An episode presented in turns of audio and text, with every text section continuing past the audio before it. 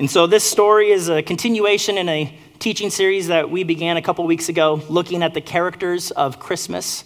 Uh, we looked first at Mary and the great birth announcement that was made uh, to her by the angel.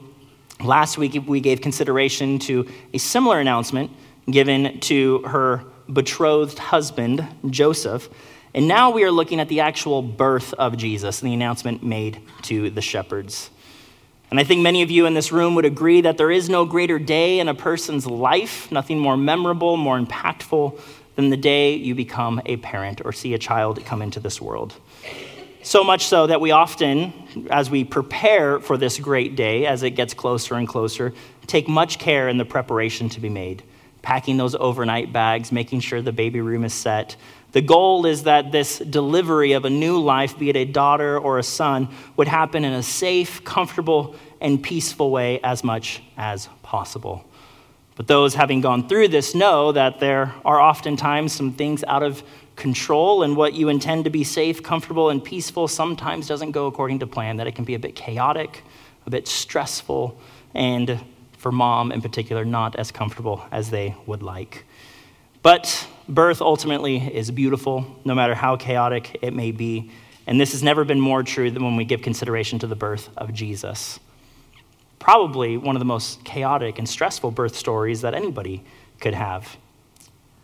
The day a child is born is the day a parent's life changes forever, in the same way the day that Jesus was born is the day that all lives were changed forever, especially those who would come to know him as their Savior. And so let us give consideration to this great birth story by reading it from Scripture. And so I would ask if you would please stand for the reading of God's Word. We're in Luke chapter 2, beginning in verse 1. The Word of God says, In those days, a decree went out from Caesar Augustus that all the world should be registered. This is the first registration when Quirinius was governor of Syria. And all went to be registered, each to his own town. And Joseph also went up from Galilee, from the town of Nazareth to Judea, to the city of David, which is called Bethlehem, because he was of the house and lineage of David, to be registered with Mary, his betrothed, who was with child. And while they were there, the time came for her to give birth. And she gave birth to her firstborn son, and wrapped him in swaddling cloths, and laid him in a manger, because there was no place for them in the inn. And in the same region, there were shepherds out in the field, keeping watch over their flock by night. And an angel of the Lord appeared to them, and the glory of the Lord shone around them, and they were filled with great fear. And the angel said to them, Fear not, for behold, I bring you good news of great joy that will be for all people. For unto you is born this day in the city of David a Savior who is Christ the Lord. And this will be a sign for you you will find a baby wrapped in swaddling cloths and lying in a manger. And suddenly there was with the angel a multitude of the heavenly host praising God and saying, Glory to God in the highest, and on earth peace among those with whom he is pleased. When the angels went away from them into heaven, the shepherds said to one another, Let us go over to Bethlehem and see this thing that has happened, which the Lord has made known to us. And they went with haste and found Mary and Joseph and the baby lying in a manger. And when they saw it, they made known the saying that had been told them concerning this child. And all who heard it wondered at what the shepherds told them. But Mary treasured up all these things, pondering them in her heart. And the shepherds returned, glorifying and praising God for all they had heard and seen, as it has been told to them. And at the end of eight days, when, they had, when he was circumcised, he was called Jesus, the name given to him by the angel before he was conceived in the womb. This is the word of God this morning. You may be seated. And so, in our brief time together and looking at this text, I really just want to draw out two points from you from this wonderful birth story of our Lord Jesus Christ. I want us to notice two things. First, the humble nature of Jesus' birth, that this was God's promised Messiah, God in the flesh, and yet he was born in a manger. Secondly, I want to look at this announcement, this humble announcement that the angels give to shepherds, and ponder why God would have chosen to give such great an announcement to those people. But first, let us look at this humble birth of our Lord and Savior, Jesus Christ. Just to recount the narrative and the events you know from our previous meetings that Mary was told that even though she was a virgin, she was to bear a child. That this child was the promised one that the people of Israel had been waiting for from really the beginning of creation a Savior, a Messiah, one who would come and be king of God's people. And so we have this amazing announcement given to Mary. She asks, How will this be? Since I am a virgin, and God says the Holy Spirit will come upon you will overshadow you, and that he will be the Son of God. Joseph, and finding out that his betrothed wife, right? We talked about what that betrothal means. It wasn't just an engagement as we would have it today, but it was something a bit more serious that even though they hadn't officially been married, they were to be considered husband and wife. And so he gets news that this young girl was with child, and he prepared to divorce her quietly out of compassion. But yet an angel visited him, visited him in his dream and said, Do not be concerned. This child is from the Lord, that your, your wife is a virgin, and that this is our promised Messiah. And so the two are wedded. They are husband and wife, and as this pregnancy progresses, we learn in Luke 2 that a census has been called by Caesar Augustus. This census demanded that Joseph would go back to his hometown. Mary and Joseph were living in Nazareth, and they would have to travel all the way back to the city of Bethlehem because this Roman king wanted to count the people in his kingdom for tax purposes. This journey from Nazareth to Bethlehem is anywhere from 80 to 100 miles to be walked. And you can imagine how difficult a journey that would have been for someone like Mary in particular, who was far along in her pregnancy. They go to this city commanded by an earthly king, but really because of what our heavenly king has orchestrated. Little did Caesar Augustus know that God would use him to fulfill a prophecy about this coming Messiah, that the promised one would be born in the city of David, the city of Bethlehem. As God so often does throughout Scripture, he uses even pagan kings to fulfill his purposes. Micah 5 2 is where this prophecy is found. It reads, But you, O Bethlehem Ephrathah, who are too little to be among the clans of Judah, from you shall come forth from me one who is to be ruler in Israel, whose coming forth is from old, from ancient of days. And so we see God's sovereignty on display, even in what a situation to Joseph and Mary looks like it is out of their control. But nevertheless, they go, and they are registered in Bethlehem, and our scripture says that while they were there, in verse 6, the time for her to give birth came. How stressful a time this must have been because this small, small city had to have been full to capacity because of this census. So much so that there was no place for this family to be housed. And as we've said, for those of you who have prepared to bring children into this world, the goal is to make it as comfortable and peaceful as possible. This was anything but that. We sometimes romanticize this scene through our Christmas and holiday traditions. We, we sing Silent Night, which we'll, we'll end our service today doing, but I imagine that this was a very stressful night for Joseph and Mary as they were going and trying to find a place to stay. We don't really have that panicked look on Mary and Joseph's face in our nativity scenes in our front yard or in our house, wherever they may be, but I'm sure this was a great and stressful moment. But nevertheless, they, they end up in a barn of sorts. And Mary gives birth to her first son in less than ideal situations.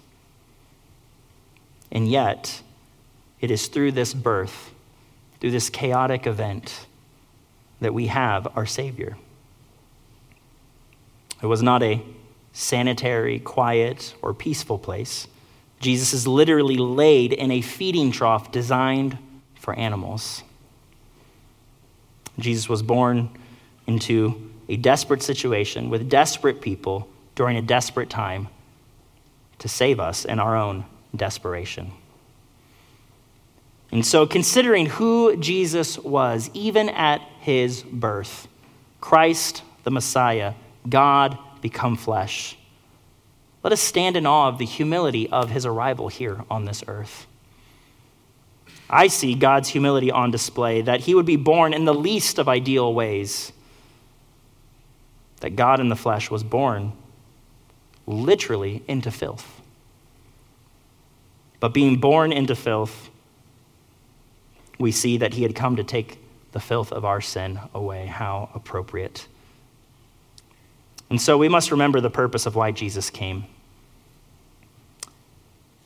That he was humble in his birth, and this, this humility would be a pattern for his whole life. That even as he was born, he had no home, no place to lay his head. And this would also be true in his ministry that he would have no earthly possessions, no earthly treasures but he came to serve. Matthew 8:20 talks about this. Jesus says of himself, "Foxes have holes and birds of the air have nests, but the Son of Man has nowhere to lay his head." This was true not only in his birth, but also in his life. Because the whole purpose for Jesus coming into the world is told to us in Matthew chapter 20, verse 28. It says, Even as the Son of Man came not to be served, but to serve, and to give his life as a ransom for many. Don't get me wrong, he is worthy of all glory and praise and majesty. And you would think, in earthly human standards, that this great promised Messiah would be born in a palace, would be worshiped by the most powerful people to show how great and wonderful he was. But instead, he is born in a manger. We see a humble beginning to our Lord Jesus Christ. But through his humble beginnings, he would go to that cross, he would take the punishment for our sins, and God would highly exalt him. This is a pattern in God's kingdom that is consistent throughout all of Scripture that first comes humility and then comes exaltation. As I was studying this passage, I was struck by a quote from another pastor, pastor named Tony Merida, who writes this Before there is glory, there must first be humility. That is the way the kingdom of God operates. The first will be last, and the last will be first, as described in Mark chapter 10, verse 31. God opposes the proud, but gives grace to the humble, found in James 4 6 and 1 Peter 5 5. God tells us to humble yourselves before the Lord, and in due time he will exalt you. James 4:10. This is how God's kingdom is built. That we humble ourselves before God exalts us, and Christ lived out this pattern for us. We studied in the book of Philippians how Christ humbled himself and how God has now highly exalted him. Let me read from Philippians chapter 2, verses 5 through 11, a great passage of scripture. The Apostle Paul writes, Have this mind among yourselves, which is yours in Christ Jesus, who, though he was in the form of God, did not count equality with God a thing to be grasped, but emptied himself, taking the form of a servant, being born in the likeness of men, and being found in human form. He humbled himself by becoming obedient to the point of death, even death on a cross. Therefore, God has highly exalted him and bestowed on him the name that is above every name, so that the name of Jesus every knee should bow in heaven and on earth and under the earth, and every tongue confess that Jesus Christ is Lord to the glory of God the Father.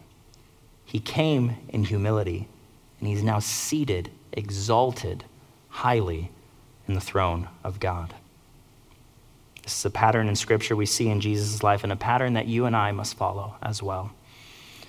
You see, we do not naturally follow this pattern.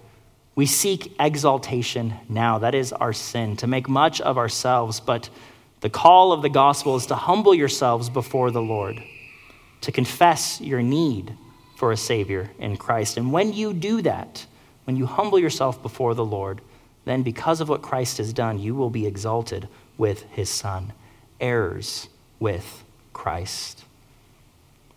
And this invitation to be united to Christ in faith, as we're going to see as we give consideration to the shepherds, is an invitation for all people.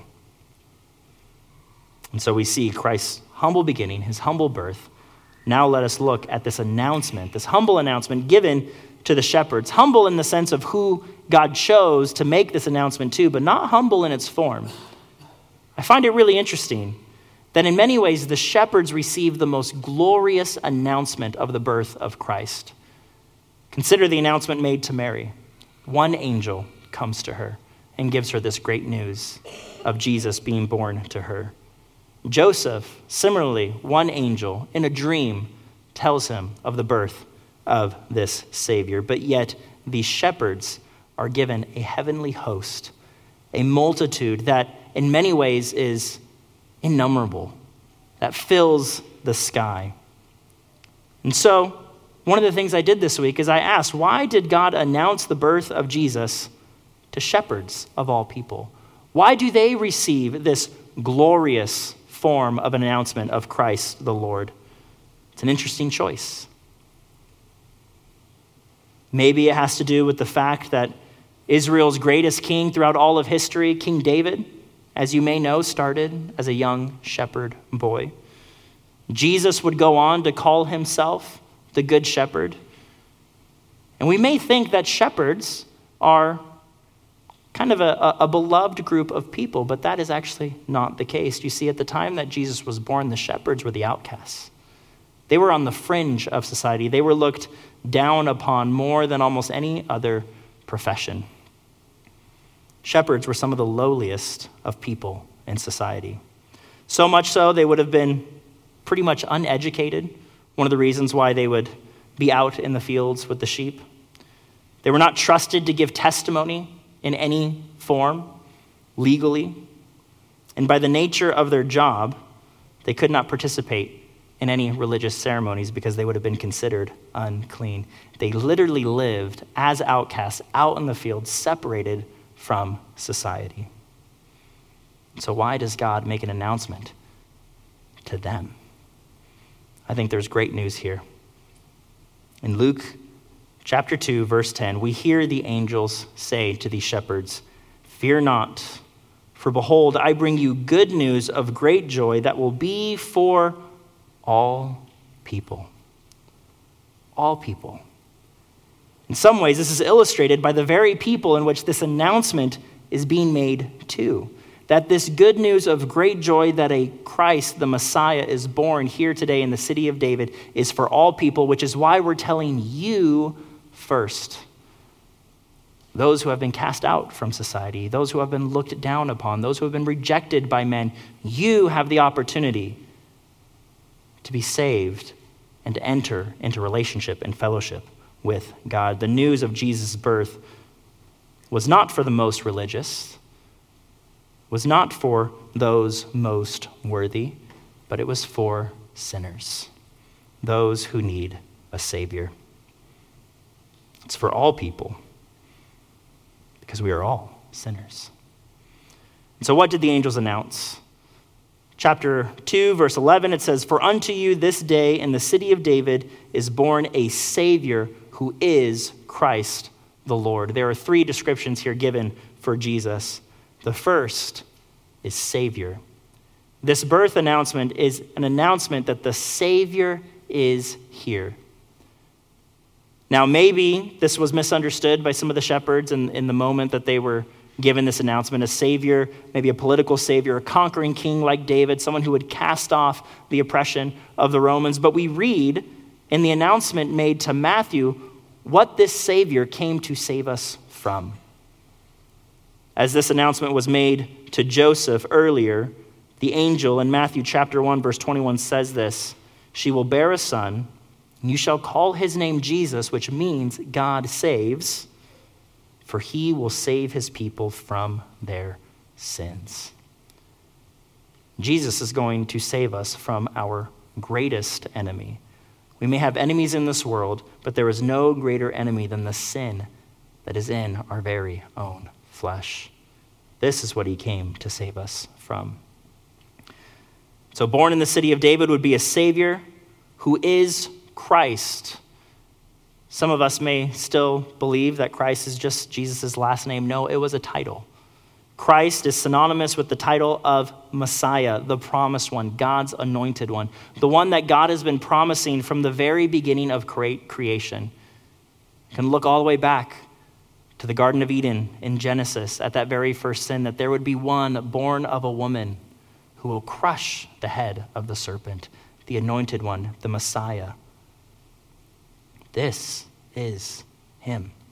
The one who will sit on the throne of David, the one who will be a greater prophet than Moses, God's anointed one. And not only that, not only a Savior, not only a Messiah, but the Lord. A title in Scripture typically reserved for God and God alone. That the one who would save us from our sins, the one who was promised to us by God, would be God Himself, becoming a man. And so the shepherds, they receive this good news and they rush to see if it was true. And what was going to be the sign? The sign was going to be this unusual scene of a brand new baby born in a manger and laid in swaddling cloths in a filthy and desperate situation. Something you would not expect to see. And upon seeing it, the shepherds rejoice. It says in verse 17, and when they saw it, they made known the saying that had been told to them concerning this child. They see exactly what the angels had said that they would see, and they say, Let us share the news of what God has told us. And so their response is, is a threefold response. They, they teach what they had heard.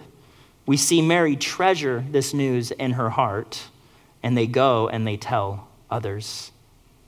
This is the response to the good news. They teach and believe what God has said. Mary receives it as the greatest news and treasures it in his heart, and then they go on to tell others. Verse 18 And all who heard it wondered at what the shepherds told them. But Mary treasured up all these things, pondering them in her heart, and the shepherds returned, glorifying and praising God for all they had heard and seen as it had been told them. This is a familiar story. We sometimes fail to see how wonderful and surprising and exciting this story truly is. And one of these exciting and amazing elements of this story, I think, is God's choice of making such a royal and grand announcement using his host of angels and to tell a group of people like the shepherds. It's surprising, but in some ways it isn't because Scripture often reveals that God chooses surprising people for his own purpose. And that reigns true today. That God is still in the business of choosing surprising people. And if you are in Christ, don't be fooled. It is surprising that God has chosen to give this good news to you today. We are not deserving of this good news. In our sin in our rebellion before God, we deserve his wrath. We deserve to be cast out, rejected. But he brings us this same good news. Fear not, for behold, I bring you good news of great joy that will be for all people, the people here in this room. This great news of a promise, the Messiah, the Lord, is for us. No one is excluded. We can think of reasons to be excluded, right? Oftentimes we have a hard time believing that this good news truly is for me. That I'm not a good person. I've done some terrible things in my life, things that don't deserve to ever be forgiven. But I still struggle with sin still rebel against God. If you really knew me, you would know that I couldn't be one of these people. But the reality is yes, you can. Through faith in Christ, this child born to us who would take our sin and take that punishment in his own flesh, in his own body, so that you would not have to. And if we ever doubted that, all we have to do is look to this announcement of the shepherds, those who had already been forgotten, those who had already been excluded, and yet they're the first to receive this announcement. An announcement that has continued to be preached and to be shared for over 2,000 years, and many have come to faith in Christ as a result. And so I would ask you and invite you to respond to this great announcement this morning if you haven't already that this is indeed good news, the best news, that our sins can be forgiven because a Savior, Christ the Lord, has come. And so I, I want to give an invitation as we prepare to close this message, as we reflect on this story of Christ's birth. This wasn't just a baby born to be marveled at, this was a baby born to die, to take the punishment for sin. That God has created you as a man or a woman to be in relationship with Him, but because of your sin, that relationship is broken. And there's no, nothing that we can do, no amount of good deeds, no amount of good behavior that could ever earn us favor before God on our own. But this is why Christ came that he could fulfill all of the requirements that you and I failed to fulfill, and that he could take the punishment that you and I deserve on the cross. Not just suffering physically, but taking the invisible wrath of God that would have been poured out on all of us in eternity in hell.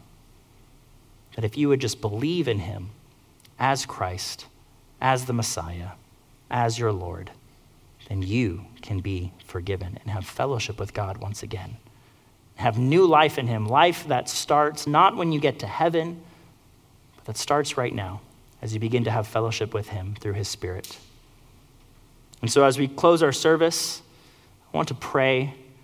And if that's you this morning and you want to cry out to Christ as your Savior this morning, would you join me in a moment of prayer? And for all those here who have been united to Christ by faith, would you marvel with me at this great news? News that we so often take for granted that becomes so familiar that it no longer becomes special, but it is indeed the most special news that should and ought to be marveled at each and every year as we celebrate Christmas. So let us go to the Lord in prayer. Heavenly Father, we thank you for this great work of salvation that you, through your Son and Spirit, have planned before the foundation of the world that Jesus, the eternal Son of God, would become a man, would be born in such meager and obscure circumstances, and at his birth would be joined with such a crowd as these shepherds, the outcasts in society. The perfect illustration that this good news of Christ the Messiah, our Lord's birth, was indeed for all people. Lord, you didn't come for the righteous, but you came for the sinners, of which we are. God, I pray if there's anybody in this room who has yet to put their full faith and trust in you for the forgiveness of their sins, that they would do it now in a moment of quiet prayer, saying, I receive you, Jesus, as the promised one, as my Savior, and as my Lord. Would your Spirit do a work in their heart? and when they put their faith and trust in you. For the rest of us in this room, Lord, would you help us to marvel at this great story of your birth, your life, that you are the Messiah who came not to be served, but to serve and to give his life as a ransom for many. We are the beneficiaries of that good news. May our Christmas this year be filled with worship and awe and wonder as we remember how you came to this earth in such a humble way. Lord, would we humble ourselves before you as well? We pray this in Jesus' name. Amen.